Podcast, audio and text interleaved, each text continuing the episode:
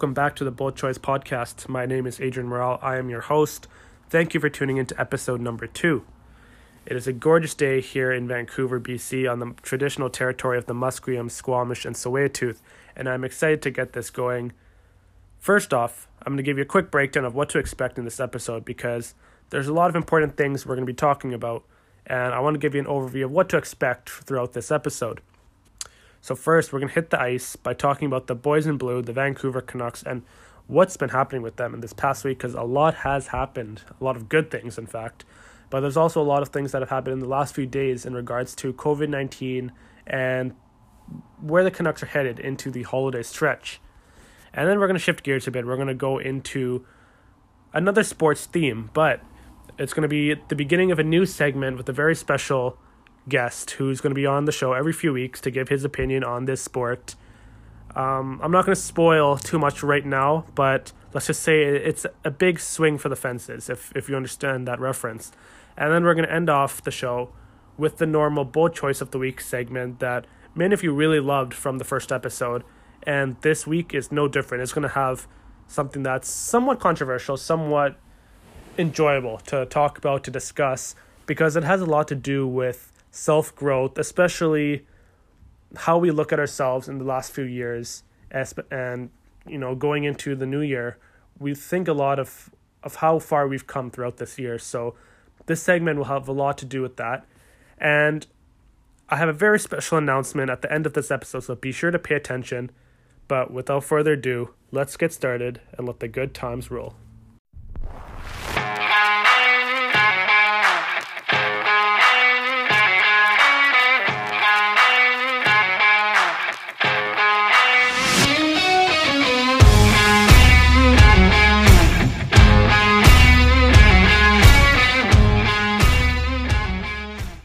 Welcome back. This is our first official segment of this week's episode. And before I get to the Vancouver Canucks, I want to say that I am looking for a name for this segment. And I say that because all my other discussions have different names to it. And I, I want it to be unique and something that is memorable.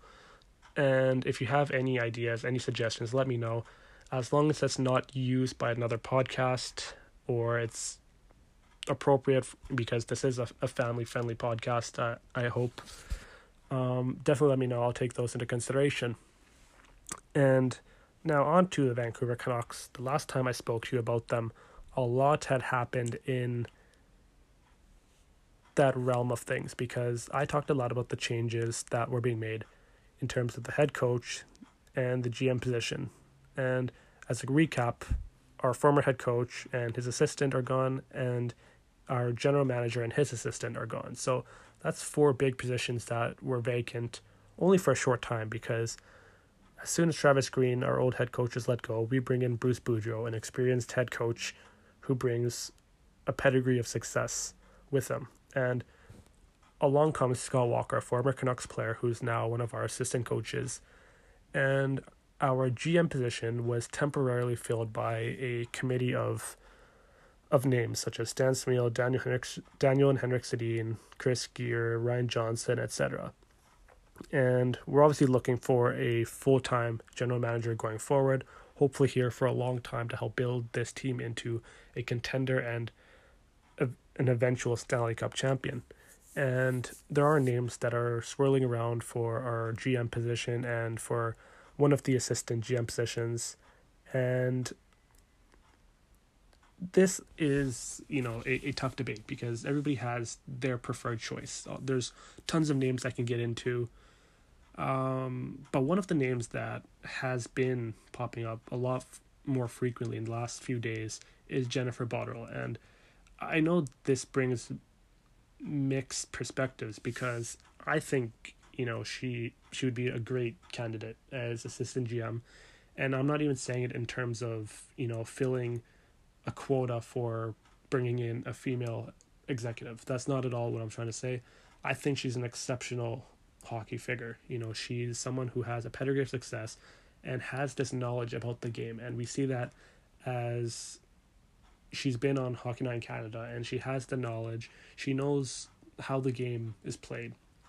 And I think that would be a huge addition for this Vancouver Canucks organization. And whether she's brought in or not, I think this team is starting to realize that there are other ways that we need to think about uh, how this organization is going to be built. And that starts from the culture that Jim Rutherford is kind of building here. You know, he's bringing in people that he knows will be here a long time and will be a part of something special.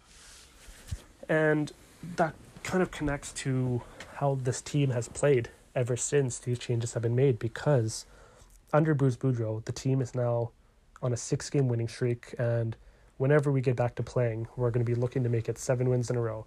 And we're starting to catch the attention of other teams and other fans around the league. And for a long time, we were kind of the laughing stock of the league because we were struggling. We were just doing so poorly, where, you know, we were in last place and kind of battling with the Coyotes and Seattle for that, that last spot. And there's no way we should be that low in the standings. And we're starting to make our way up because of these wins. And whenever we get back to playing, um, I know that this recent period of inactivity has kind of helped the team kind of gel, and they're obviously practicing hard and, and making sure they're in they're, they're in game shape and game speed, because as we continue, we still have games to make up. You know, we have to continue to win games to make our way up the standings and into a playoff position, and we're getting there slowly but surely, and we beat some good teams over this recent winning streak. You know, Carolina was a big win.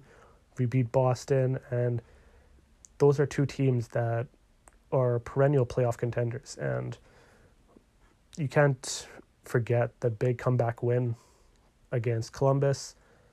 That was remarkable because we were in a position that game where we were just struggling, and all the progress we made over the five games were kind of going out the window because we played so poorly. And I felt bad for Yaroslav Halak because as soon as he was named as a starter, people were kind of forgetting exactly who he is. And they were saying, you know, oh, we want Demko. And there were apparently there were chants going on in the arena where they were shouting that they wanted Demko. And I feel that's a huge insult to to Yaroslav Halak because he is a good goalie. I remember, you know, when he played with Montreal, there was a debate whether Montreal should keep Yaroslav Halak or Carey Price. And obviously, we know what would happen from that. But Yaroslav Halak obviously redeemed himself throughout the game. The Canucks had that huge comeback win and won 4 3, and Yaroslav Halak became a hero at the end. And it was a remarkable win because the team just didn't give up.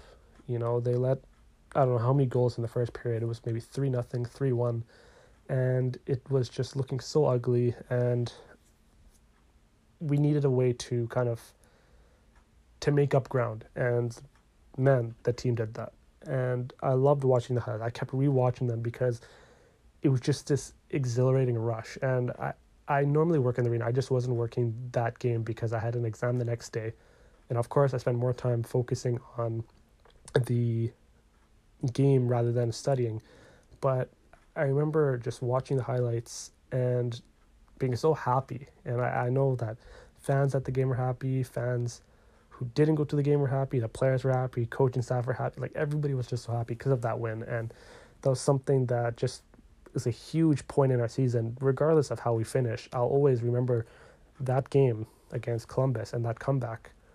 And I certainly hope that there's there's games like this going forward where we're kind of seeing this new tenacity of the Vancouver Canucks. And the more healthy we get, the more we continue to gel and win games and, and, and see how this team continues to flourish. It's going to be exciting to watch because right now we're having our key guys play at a high level. Quinn Hughes has been amazing. JT Miller has been amazing. Thatcher Demko has been amazing. Brock Boeser is starting to find his shot and he's scoring goals.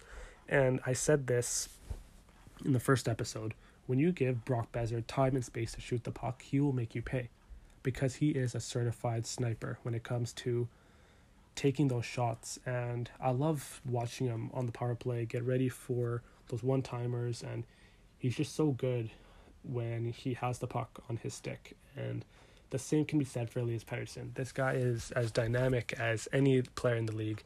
He he just does all these things where we're starting to feel like he is slowly getting back to, to how he played in the past. And maybe it was a confidence issue, maybe it was something to do with the way the team was playing um, during that losing skid, but he's slowly getting that confidence, and that's going to be huge going forward because we need him to play at a high level. Obviously, he has a new contract, and we want him to to to be happy. Obviously, that's kind of the big fear when the team is losing. Everyone was waiting for that first domino to fall. When if a player requests a trade, then more players will follow, and we were hoping that you know everything kind of was okay for players to to stay, and no one would request a trade, and no one would kind of just jeopardize this this team's future because we do have a young core to build on going forward. We have our goalie of the future. We have Quinn Hughes, one of our key defensemen of the future, and we have forwards to build around. And that is something that's important. Is that we can't waste this young core. We can't waste their prime by having to rebuild and retool. And I think that's something that Jim Rutherford will make sure happens the right way. That this team will not necessarily trade draft picks on players that won't be part of this team's future. He'll be sure to make sure that whoever comes into this team this season, next season, however long it takes, will be part of an eventual dynasty. I, I certainly hope. And Jim Rutherford, he's won cups with multiple teams. Obviously, he was part of that Pittsburgh team that, that won back to back and had a, a key part in bringing in guys. And he is known for being aggressive. And there may be the fear with our fan base that he may make an impulse move that just doesn't go the right way. And honestly, as a Canucks fan, we know what it's like to have impulse moves. We've had many of those and we've had a lot of moments where we're just wondering why this move was made and how we didn't get anything back. And you can say that it might have been the Toffoli trade, it might have been, you know, trading Jared McCann. It, there's a whole bunch, and I won't get into the negatives of that. But Jim Rutherford, along with finding a general manager for the future, is building a culture that is very different from what we've had for a long time. And we're starting to see that. There's a lot more communication with the media, with the fans, especially in regards to these COVID postponements. He's speaking to the media very soon after things are announced.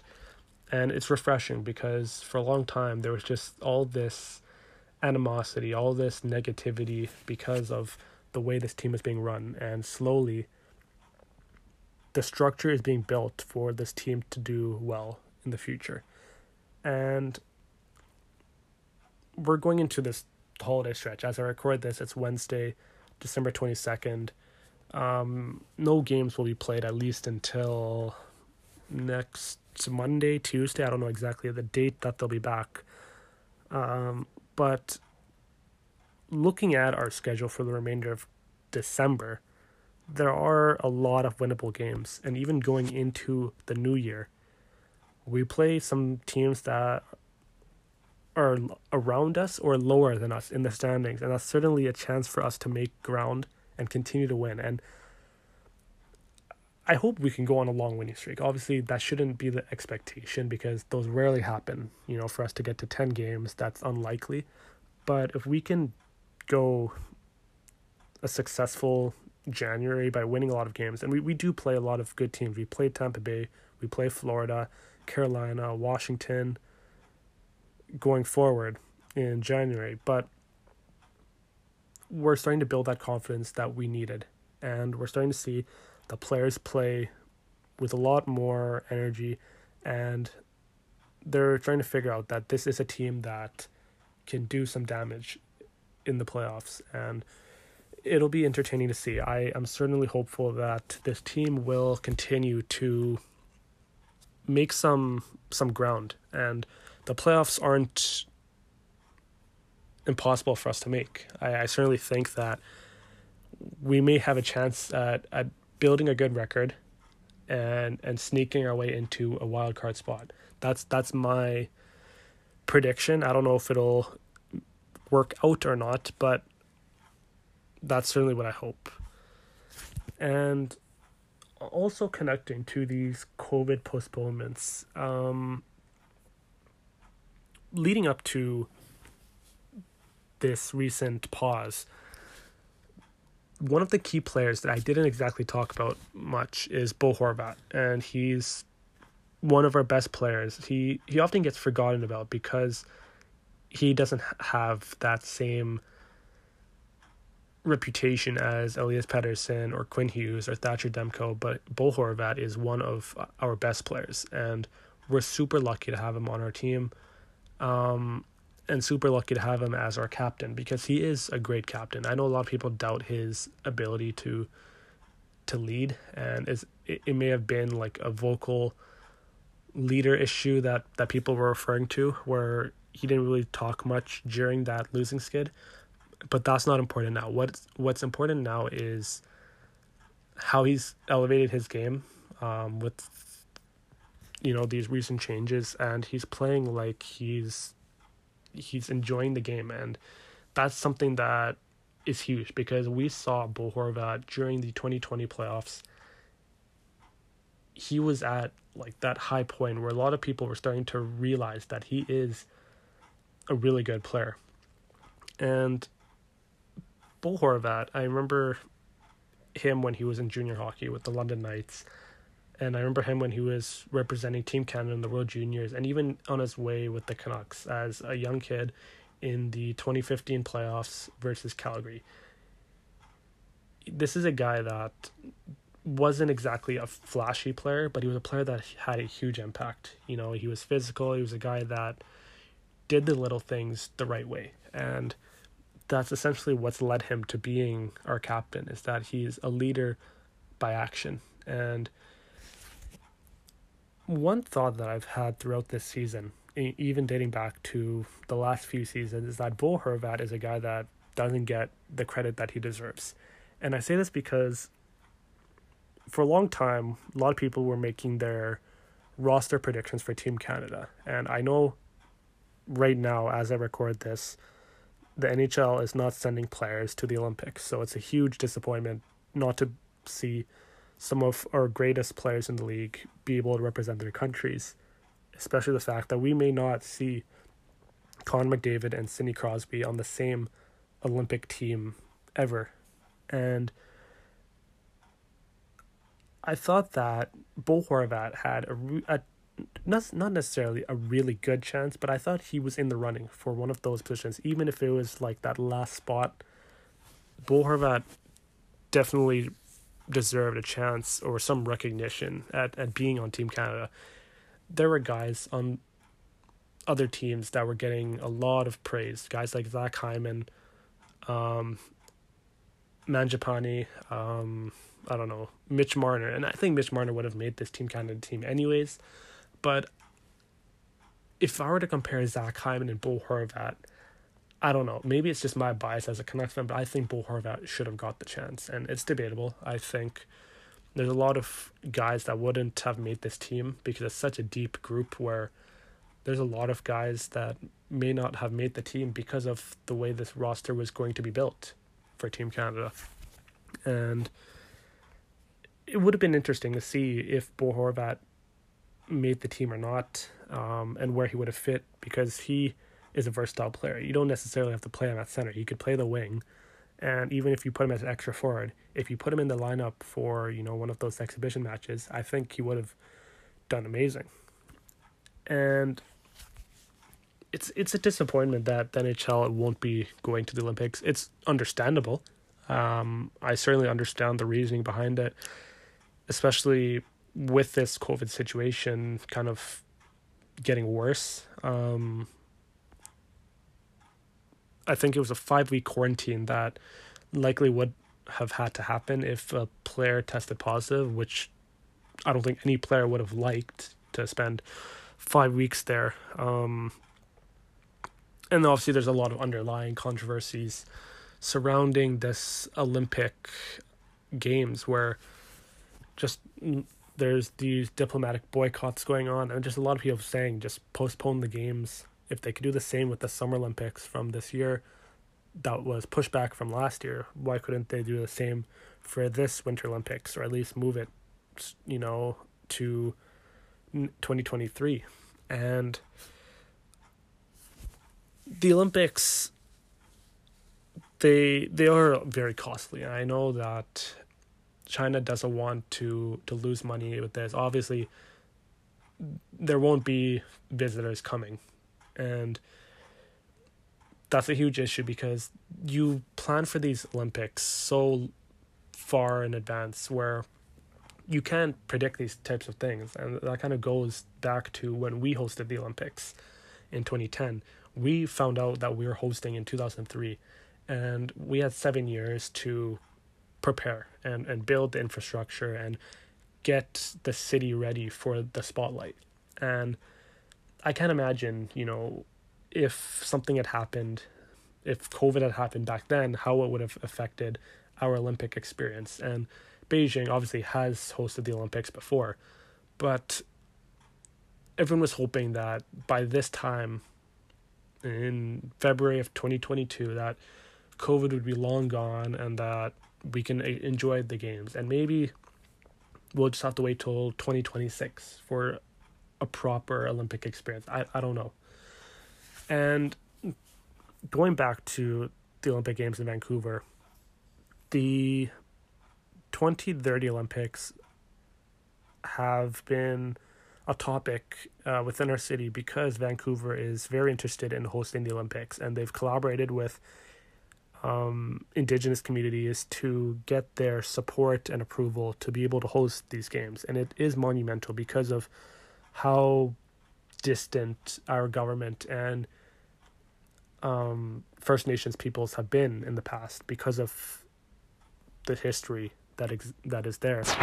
And to get that support and approval for 2030 is huge. And a lot of people either want the Olympics or don't want it. And financially, it can be a huge mess. Um, but I think it would be a huge boost to our economy. Obviously, assuming it's safe by then, you know, tourism will be a, a huge hit for Vancouver. Just in general, Vancouver is one of the biggest tourist destinations in the world. So to be able to bring in people for the Olympics would be amazing. And I I would certainly like the Olympics back in Vancouver in 2030. By then, I will be 32 years old.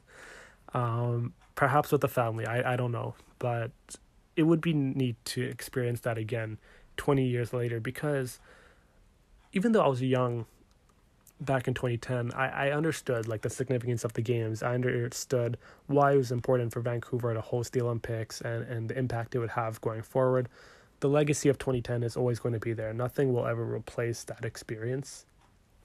And 2030 will bring in a new era of of fans, you know, to be able to say that I was able to take, you know, my my kids or to kind of experience that with my friends is is huge and it's very rare to see a city host the same version of the Olympics twice. Um, Vancouver obviously has the infrastructure. They have a lot of you know the building set. If they needed to make some minor renovations or improvements, that's that's fine, but we wouldn't have to make all these new buildings because we have them in place. And I think the deadline for us to to figure out if we have the Olympics would be 2023, which isn't far off. I'm hoping that Vancouver gets the Olympics, and that's that's my opinion. I, I know people feel strongly about the Olympics and how we've already had it once. We don't need it to have it to happen again here. Um, but some people would like that experience again, and it, it will be interesting to see exactly what happens. Um, I don't know the the other cities in the running. Um, Vancouver's always kind of been named the the favorite, um, which I don't know if that's fair or not, or but the Olympics are you know prestigious for for a number of reasons, and I think no matter where they're hosted, you know, I try to watch and support Canada as much as I can. And obviously, the time differences when they're in other countries does make it harder. But obviously, if it's here, no need to worry about a time difference. And I'd love to be able to see different events, hoping that the NHL will have players by then because I'd love to go to Rogers Arena to watch Team Canada play against whoever. Because by then, we'll have some of the biggest stars, and we we may see potentially the last chance of McDavid being in the Team Canada uniform for the Olympics because by then it'll be I don't know his 14th season, 14th or 15th season, which means that he is getting up there in age even though he is my age, which is scary. Um but yeah, I think in covering the Canucks and the Olympics now, I hope you're excited for for either one of those or both. Um, the Canucks have this bright future ahead where they're starting to realize that potential and starting to play like the team we envision them to play. And of course, with the Olympics, I will support Team Canada no matter who's representing us on that level. We have some amazing winter athletes who are ready to to put all that hard work to use. And Canada is always the favorite for various sports in the Winter Olympics, and this will be no different. I, I'm I'm very excited to see who we we send and who we have on the podium. And with that being said, that is the end of this segment for a mix of the Vancouver Canucks and the Olympics. We'll be right back with a very special segment that many baseball fans will be excited to hear.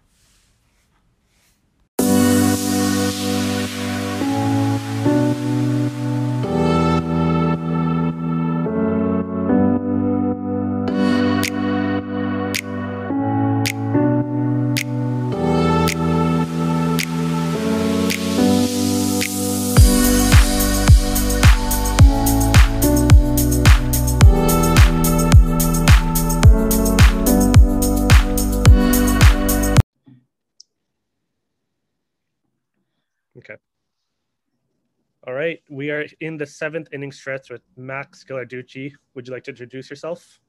Hey, yeah. Um, so my name is Max Ghilarducci. Uh, I love baseball, and I'm going to here to talk some baseball with you every couple weeks, Adrian. All right, we're excited. So, what do you want to start off with? You want to start off with your favorite team in the world?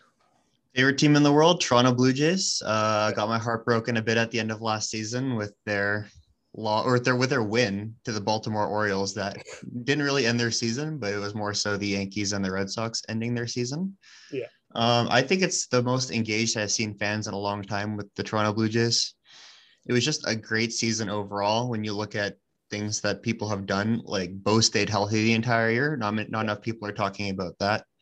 Um, Ray and Semien went off, and we'll talk about them a bit more later. It's a bit unfortunate that we lost them, but they had a hell of a season. And Vladdy became a beast. He any other year he would have been the MVP, but we saw something historic from Shohei Ohtani. I think that yeah. they made the right choice with giving him the MVP. A lot of Blue Jays fans might disagree with me on that one. Um, and though Springer was injured for, I want to say 83 games, I think he only played 79.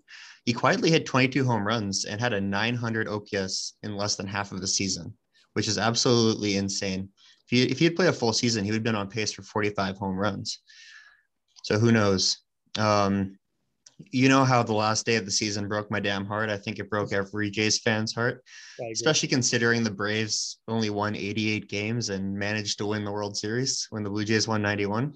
Yeah. Um, and I think that the 2021 season is just indicative of the fact that um, your bullpen can make or break your season. All the t- all the days that they kept throwing out Chatwood or uh, Dolis, like, I mean, I love the like. I, I try and separate the player. I, I try and look at the player from a humanity standpoint and like re- recognize that they're human.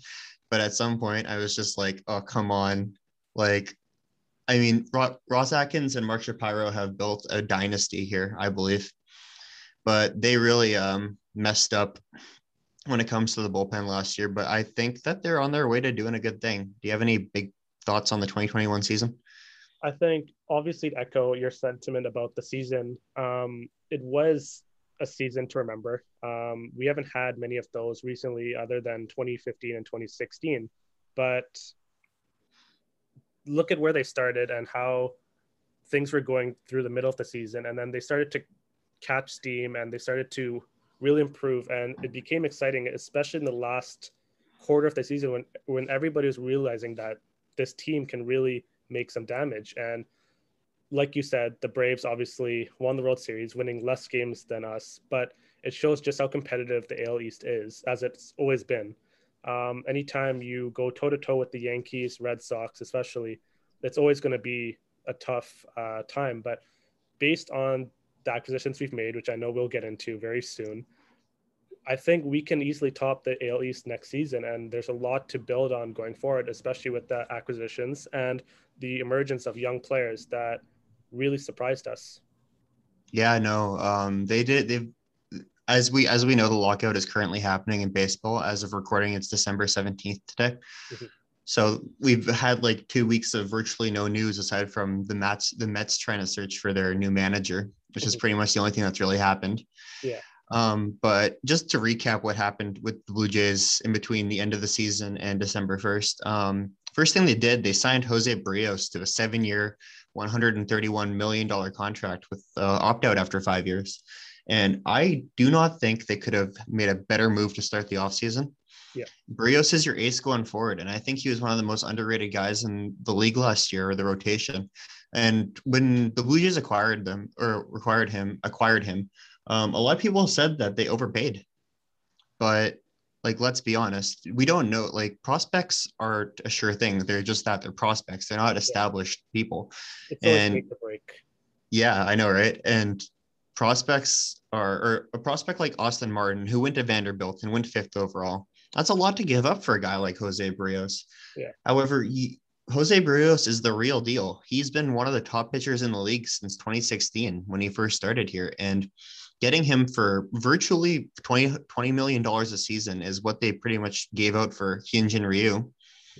Um, and I think that it's a great deal for Berrios because he's securing the bag. It's a great deal for the Blue Jays because they're underpaying for him. Like yeah. he's been he's an established big league starter, and I think he's their ace going forward. I think he and the next guy I'm going to talk about make a pretty good one-two punch. Um, speaking of the other guy. Uh, we the Blue Jays recently acquired Kevin Gausman, uh, signed him to a five-year, one hundred and ten million dollar deal. And I think a lot of Jays fans are a bit torn about this one because they really wanted to see Robbie Ray come back. But Robbie Ray was going to, I'm pretty sure he was going to go anywhere regardless. Like a lot of free agents say that they're going to stay. And I don't think that's necessarily a bad thing. Like free agents leave, and when you look at a team like Do- like the Los Angeles Dodgers, they've lost players like Kike Hernandez and many others over like over the last 10 years or so. And to build an established dynasty, you have to like be willing to let some of those players go. Like when you look at Hernandez and Gurriel, their contracts are up in a couple years. And yeah, it will be sad to see them go, but they need to have money to. I think I think their number one priority going forward should be signing Vladdy to a long, long term deal. I think he could be a franchise cornerstone for these It'll guys. be a monster deal, but I yeah, I'm confident that they'll do their best to keep him. Yeah, because if not, I don't want the last thing I want to see is Vladdy in a Yankees jersey in 2028. That's true. That'd be. I think I might have to quit as a sports fan and pursue my lifelong dream of becoming a cricket fan. um, but regarding Gausman, like you have a you have a guy with ace stuff right there, and he's slotting into your number two. He has a killer splitter, and last season I believe he pitched to a pretty decent ERA pro ERA. I can't remember what it was. I think it was two point eight one. Yeah, two point eight one, and that was way above league average. And Robbie Ray had a two point eight four. Like these guys are comparable, and the Blue Jays got him for five million less, and for a guy who's the same age. Like it's awesome. What do you think?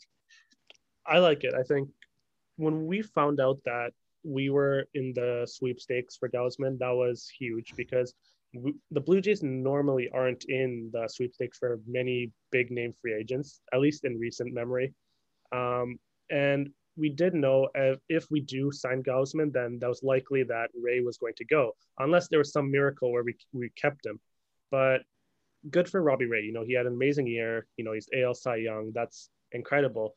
But it is good to to move on. Um, he will, I think he will be good with Seattle. But yeah, um, I'm excited for Gausman what he brings to our rotation because we have a very deep rotation now. We have what four guys that are easily can be the aces of our te- of our of our pitching staff, and easy. And we have a lot of young talent. We obviously have Pearson, who's you know still working through some things, but I know will be a good future or pitcher in the future at least.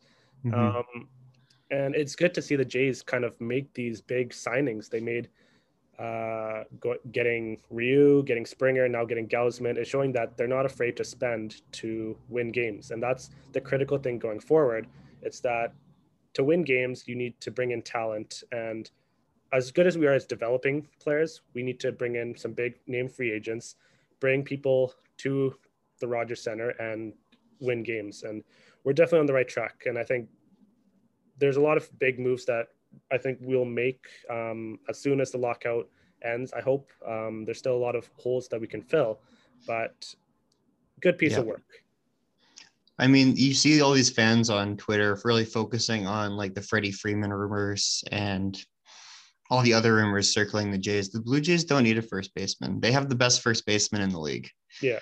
What they could do is what they should do is sign the older Seager brother to mm-hmm. a couple years deal yeah. and platoon Biggio and Espinal at second base. I think that would be an awesome way to go.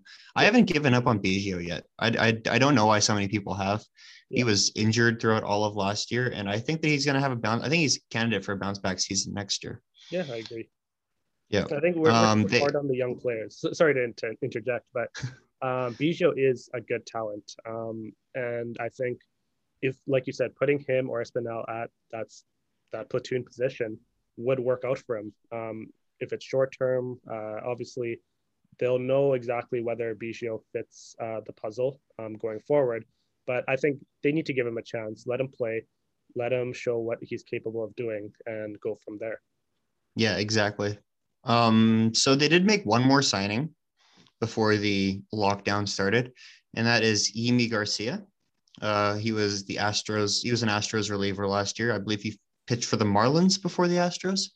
Um, I I like this guy. I, the Blue Jays need bullpen help. It's no secret. Um, if they didn't get Cimber or Richards last year, I'm pretty sure they would have finished under 500 because sure. because their bullpen just wasn't there.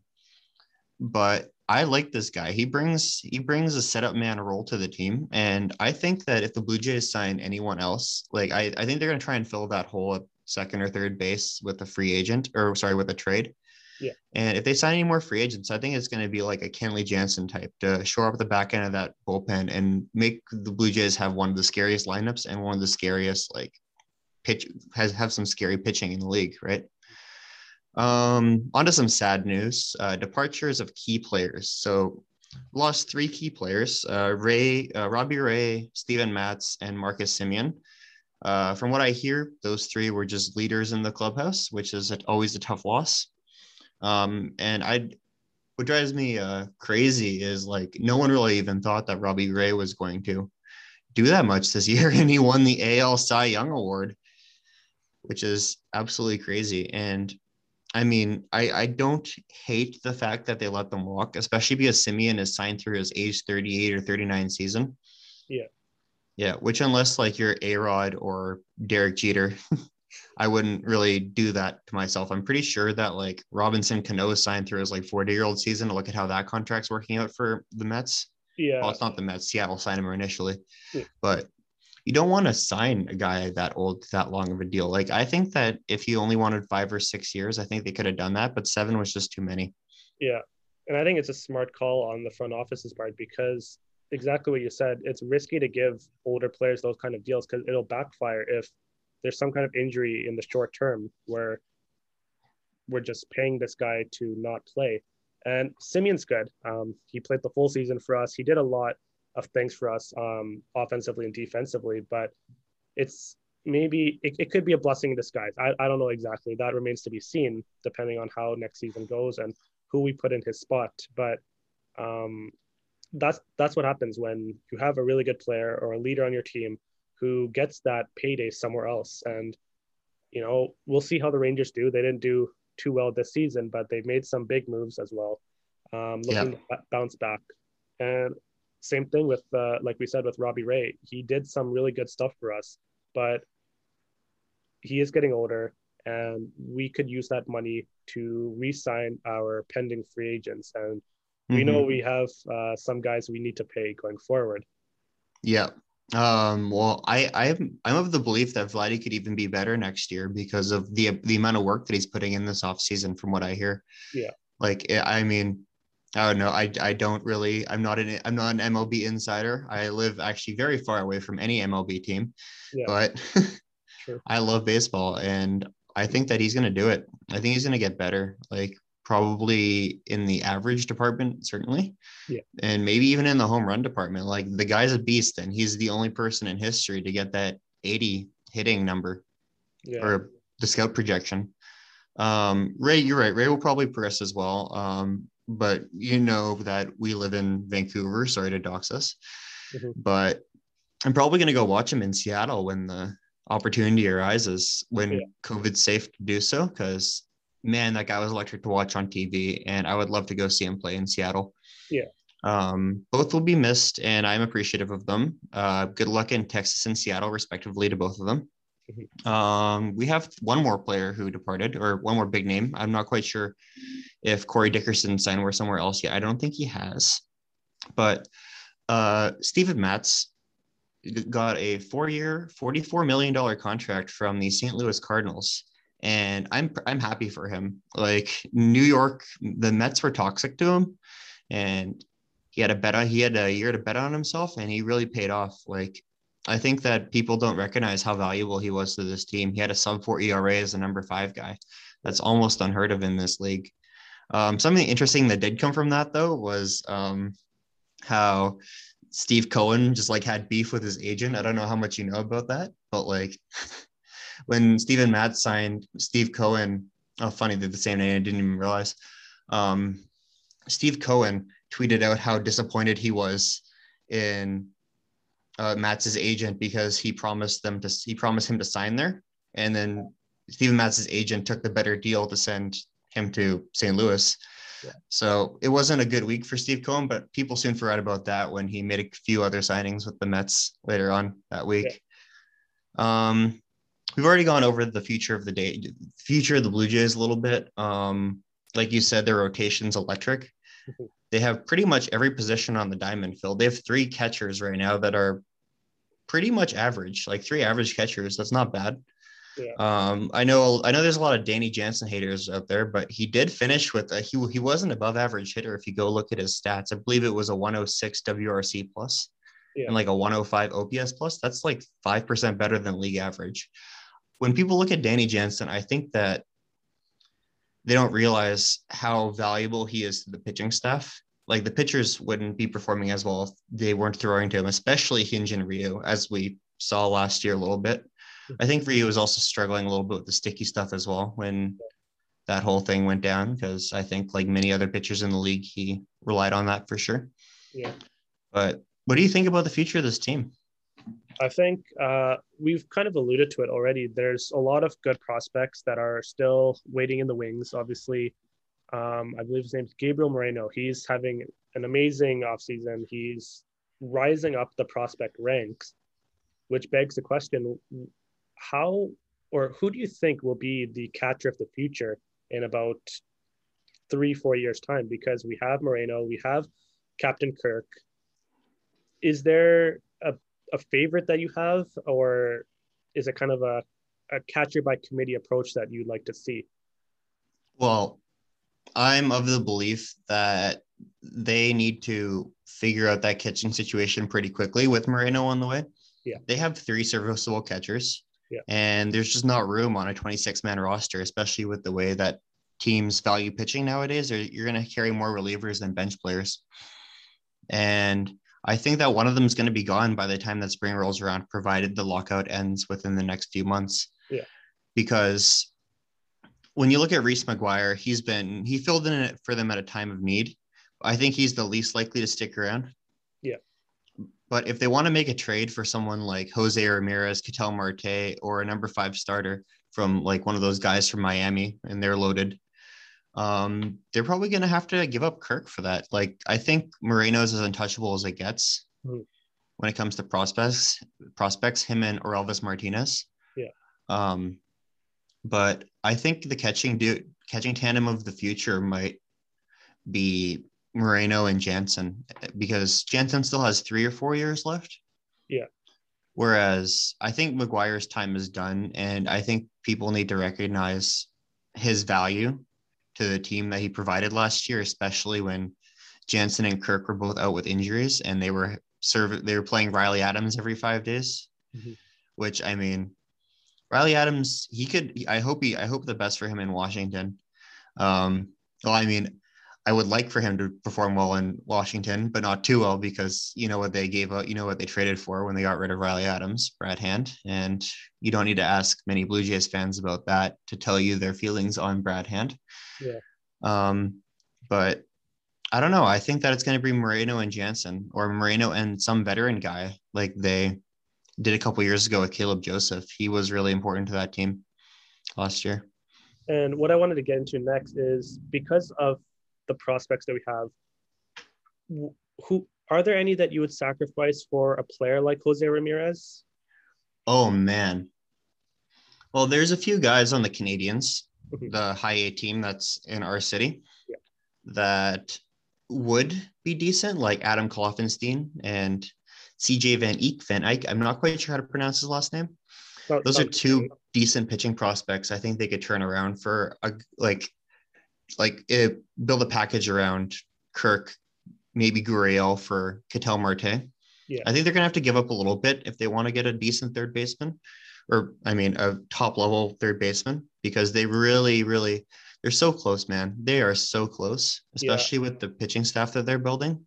And I think that a player like Jose Ramirez or Ketel Marte would really round out that lineup and replace the production you're losing from Semien. Because Semien's he even if he came back, he's not going to reproduce the season that he just had.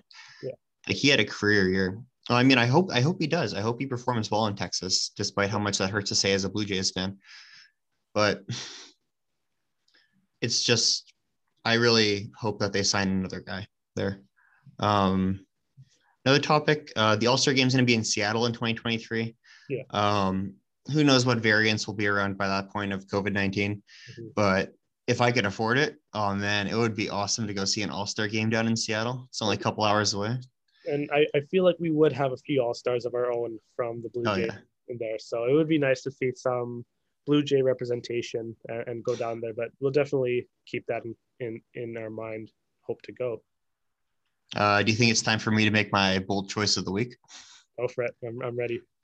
All right. So my bold choice of the week is I am tired of seeing dickheads on social media shit on talk shit talking Semien in the front office.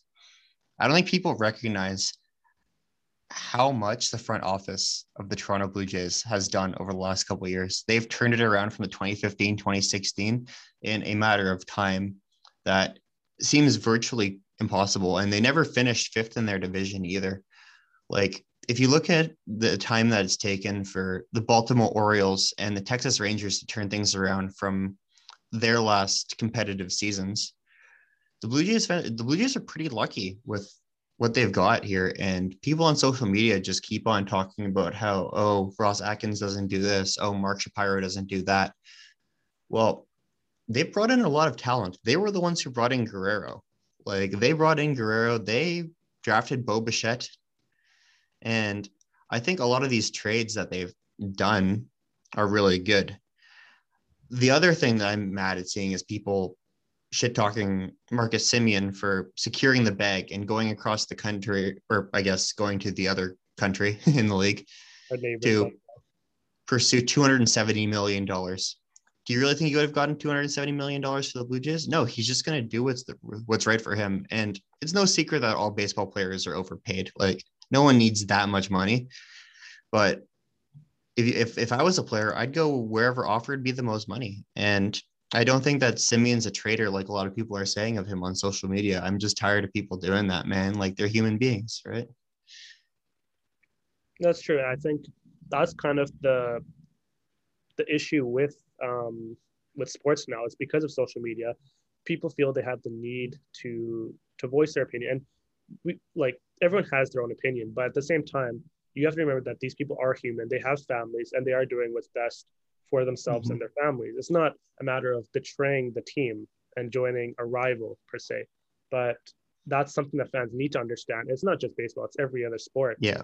Um, where they become a little bit too emotional and they let the emotions get the best of them and say things that really shouldn't be said. And that's part of the issue with athletes not wanting to come to a certain city to play because of that fan base and having to, to deal with that on a regular basis when things don't go according to plan. Yeah. And I would be hypocritical if I said that I didn't do the same thing once in a while, especially with, you know, Jim Benning and everything that's happened yeah. with the Canucks oh. over the last couple weeks. I mean, yeah, six six in a row last night, man. Six in yeah. a row. Six in a row. We're definitely aiming for seven.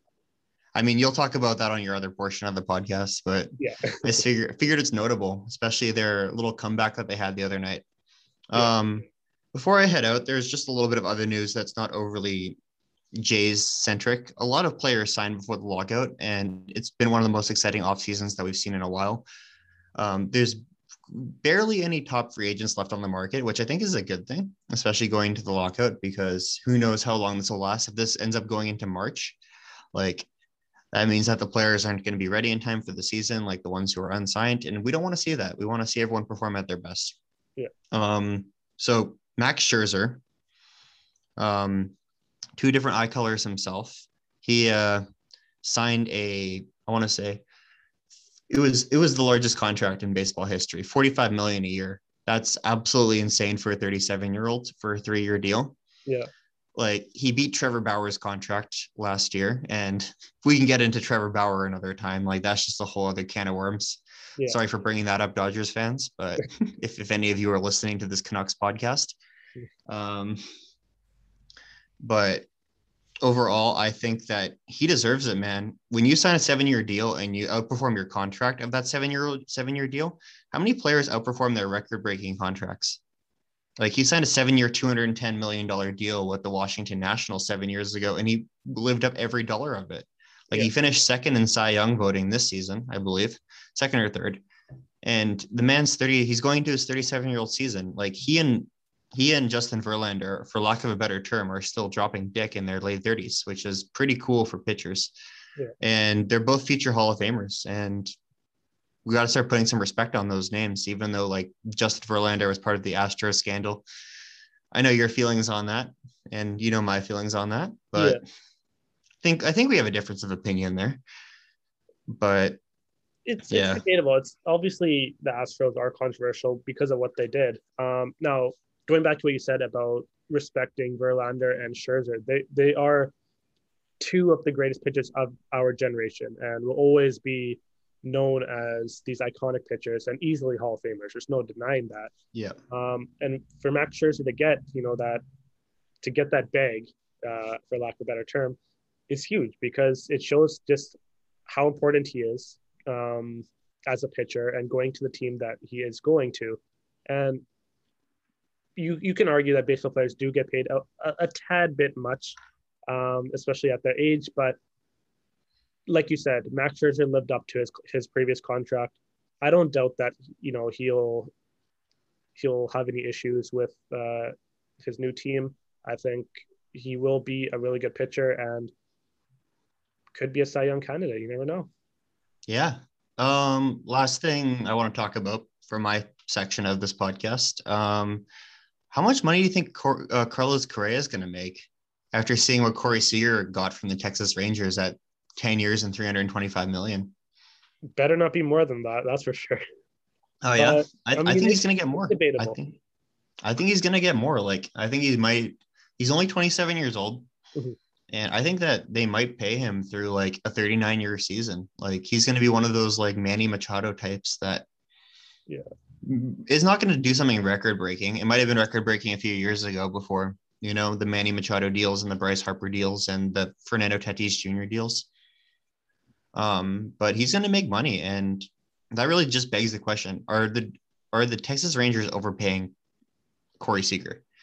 Because the man spends half of his half the season injured, a lot of it, Yeah. and I'm I'm not saying by any doubt he is not a good player. He is a top three shortstop in the league for sure, and definitely lives up to a, a large sum of money, especially compared to like what someone like Manny Machado got. Like I think he's a comparable, if not better, player to Manny Machado when he signed.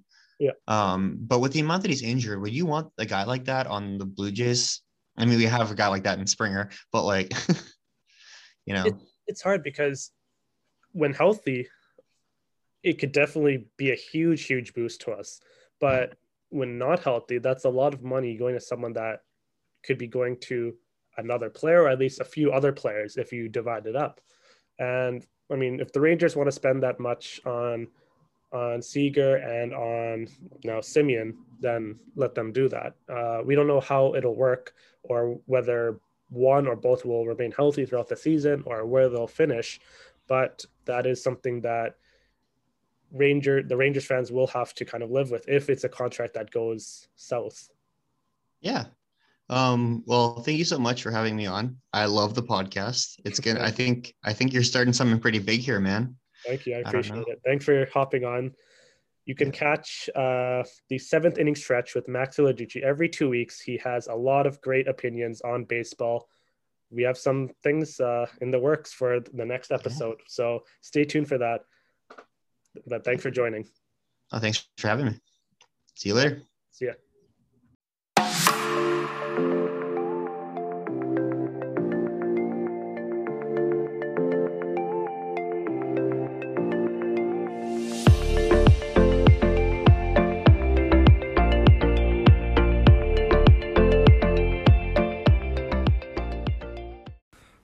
Welcome back. So, this is our third and final segment of this week's episode. This is the bold choice of the week. And for those of you that are new, I always dedicate the third segment of each episode to topics that are controversial, unpopular, or just you want to get people talking. And it may not necessarily be something controversial each week. It may be just something that's happening in the world and just me giving my my take on it. That's that that's always a possibility. But I always encourage you to send in your controversial opinions, stuff that you think will maybe divide the room or get people's attention and get people to talk because that's what we want. That's we want people to enjoy this and, and kind of gain something from it. And this week is no different. It is a topic that I am very opinionated about and it is something that affects us in our lives. Uh, sometimes we don't even realize it.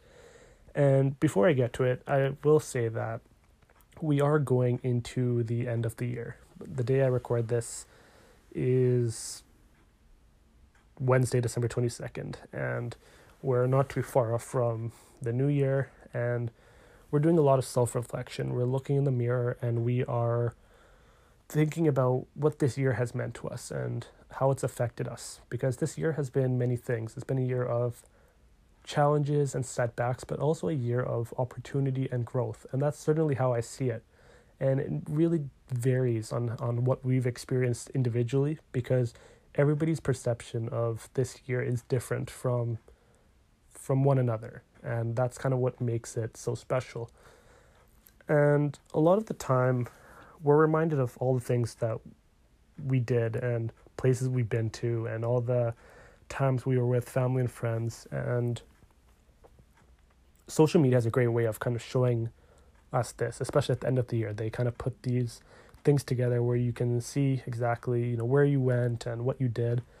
And the music streaming platform spotify kind of has this in a very different manner where it shows us our year in music um, and it kind of compiles our data such as you know the artists we've listened to the songs we listened to the most the playlist the genres the podcasts all of that stuff. And they make it into a very entertaining and sometimes surprising infographic because it shows us things that we kind of expect to see but also didn't expect to see. And they've done a really good job with it. I don't know how long they've been doing it maybe three four years uh, somewhere around there. And it's always well anticipated because this is something that people want to show off to their friends and family. They'll put it on their Instagram stories to show off to their followers, just just to show, oh, I listen to these five songs the most, or these are my most listened to artists, and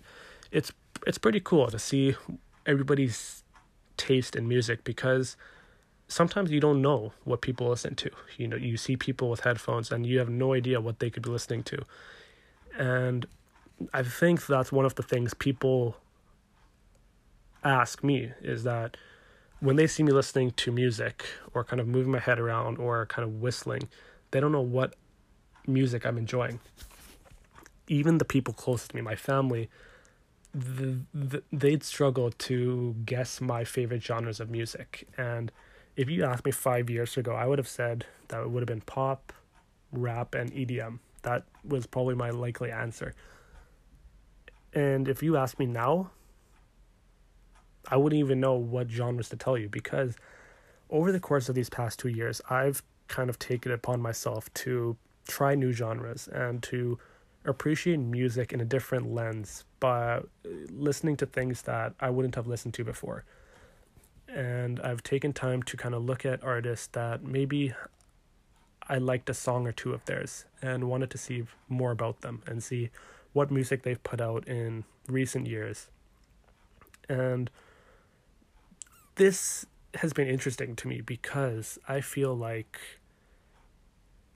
I've spent so much time listening to the same music where I've missed out on so many others. And when I was growing up, I was exposed to such amazing artists like Michael Jackson, Whitney Houston, George Michael, um, Elton John, so on and so forth. You know, those iconic artists from a certain era of time that my parents were growing up in. And I remember very fondly um, Sunday afternoons, we'd come home from church and I'd be young playing with my toys or reading a book or whatever I was doing. My mom would be cooking, my dad would be cleaning, and we'd be playing music. We'd play the radio, we'd play CDs, and I remember the types of songs that would come on and just how happy music made my parents. You know, they'd sing along and and I I didn't know exactly the significance of that music until I grew older. And I've started to feel that same way where I hear a nostalgic song and I feel so happy. I just remember what life was like around that time, you know, and you can hear a song from I don't know, 2002. You know, you can hear A Thousand Miles by Vanessa Carlton, and I remember what life was like back then. And some people call it an old song, some people call it a classic. I just call it a throwback because that's what it is to me. You know, it's not too far away. It's only 19 years, going 20. And we feel that way about a lot of different songs and artists. And that's kind of the beauty and power of music. It's it's more than just something you listen to. Music expresses our our deepest emotions and feelings. Music represents our culture and heritage and it reminds us of different times in our lives, both good and bad. And we listen to music to feel something at a certain time. And sometimes we're at the highest point in our life where we're on top of the world, we're happy, we feel like everything's going in our way, but there's times where we're struggling and we're going through things and we listen to music to reflect that and to lift us up and make us feel like everything will be okay. And one thing that i've i've noticed in my music listening habits is that i've expanded my horizons and i say that because i don't have a specific genre that i listen to i have a bunch of playlists that are filled with songs from different eras. You know, if, if I want to listen to songs that make me dance, there's songs from the 80s, the 90s, the 2000s, and yesterday that make me dance. If I want to listen to songs I want to sh- sing in the shower, there's a multitude of songs from different times. I have a playlist just for throwbacks, and that encompasses you know, a lot of artists, a lot of different years and, and decades. And I'm always going through the playlist and updating it with new songs that I rediscover from from social media and just going through different databases to see what songs were at the top of the charts at a certain point in different years. And with this, I haven't only rediscovered my my love for music in different times. I've also noticed that I'm starting to appreciate more genres than I have in the past. And what I said at the beginning about me not even being able to explain what genres I like, this is because I listen to a lot of genres and subgenres. And I don't necessarily know what my favorite is. Um, I think it maybe depends on the season, it depends on the day, my mood.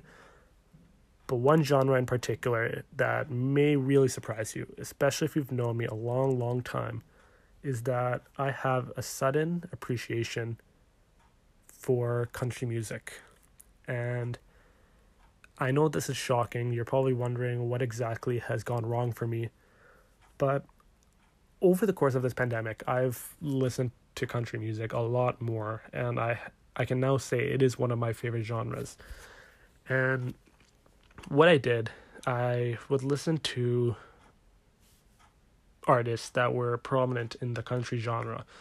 People like Luke Combs, Morgan Wallen, um, Kane Brown, etc. And I really enjoyed the music, and I started to look at artists who are similar to them. And then I would go onto Spotify and I would search up country hits, and it would have all these artists that I had definitely heard of. I just never listened to their music. So I got to hear a lot more of Thomas Rhett and Dan and Shay and Jason Aldean and Eric Church and all these amazing country artists. And I just became to appreciate it a lot more. And going into this past summer, I took it upon myself to listen to more country and more rock. And I, I really enjoyed it. And I now listen to 93.7 JRFM.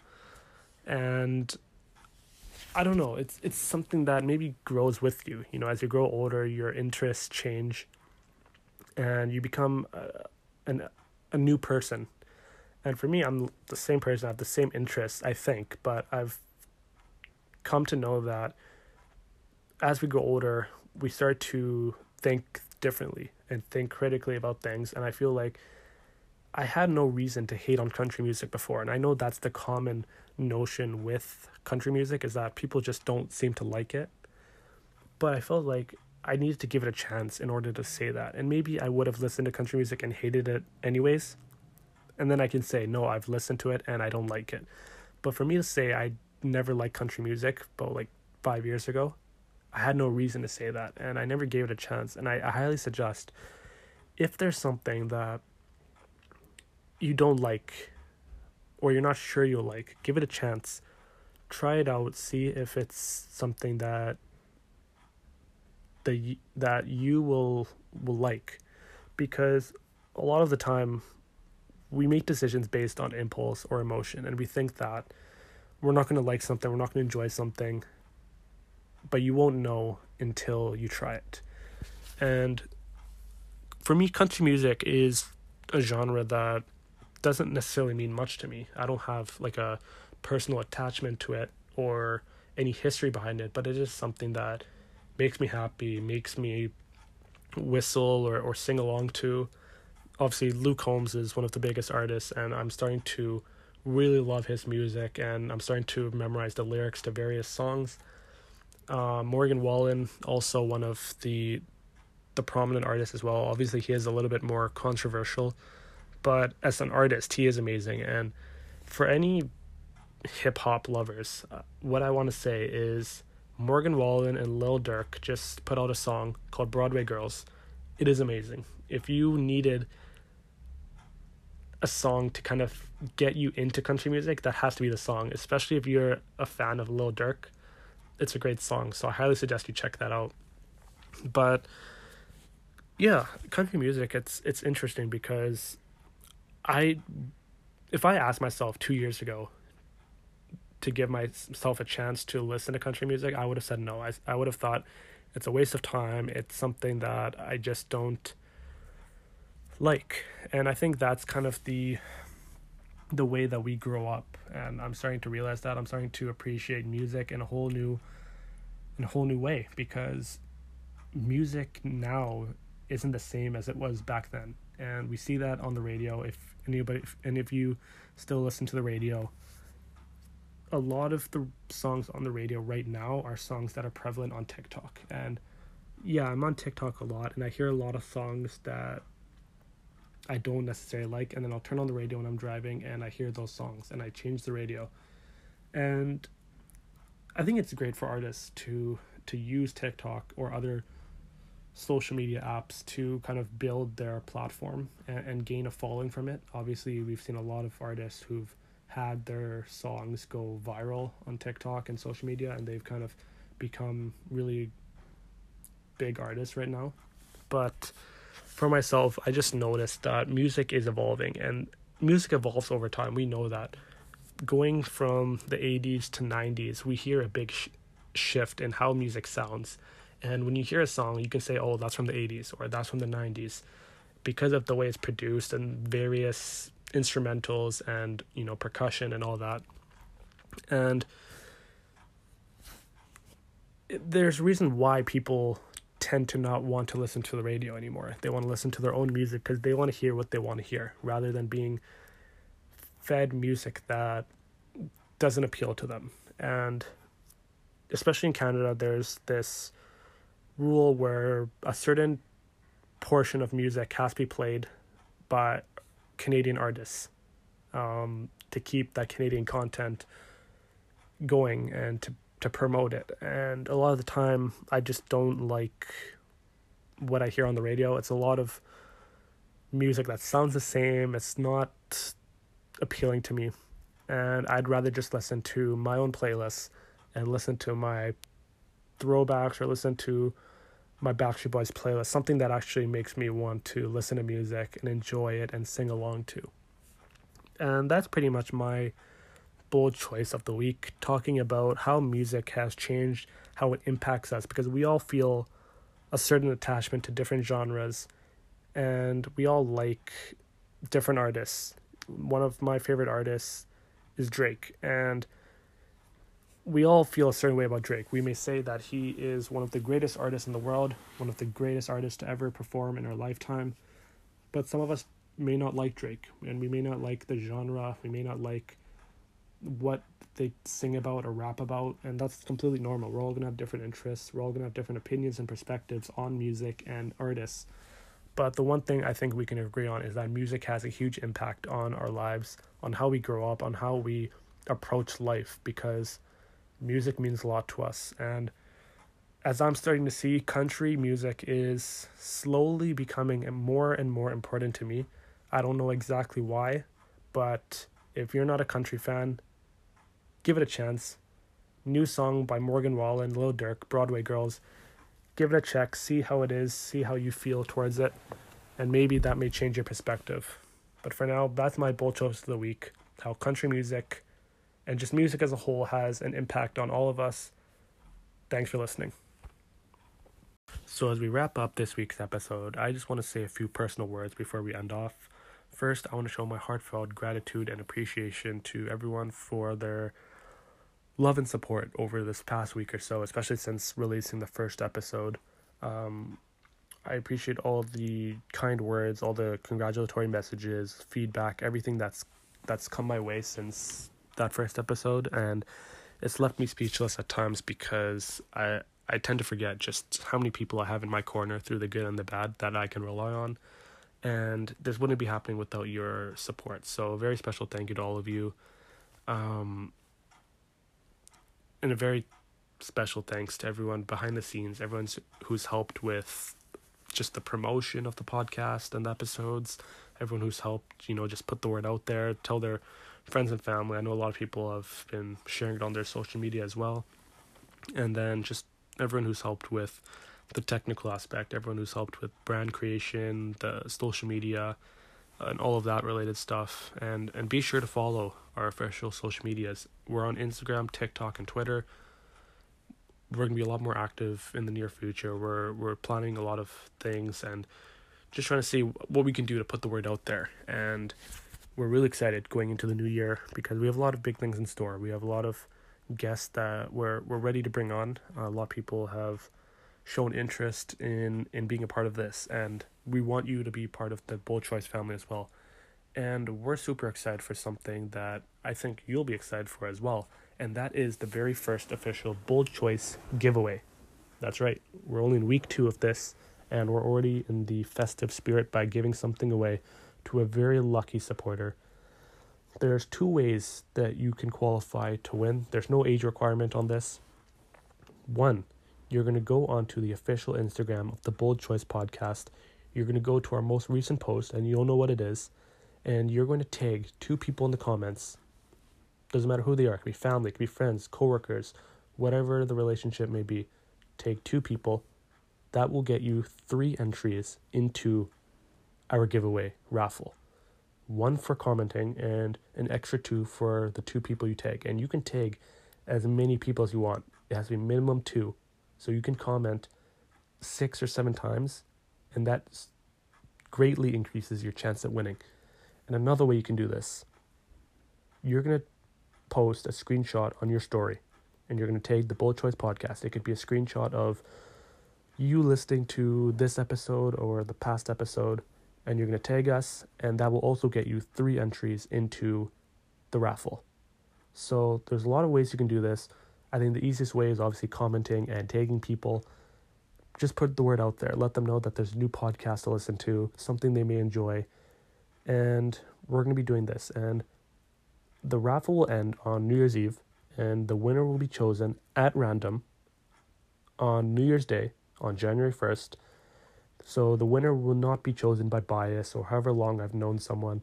It will be randomly selected. So I'll put all the names or or Instagram accounts of people who've commented and put things on their story and you will see exactly who wins and that lucky winner will get a very nice prize. It's not big, but it is something that I think they'll appreciate.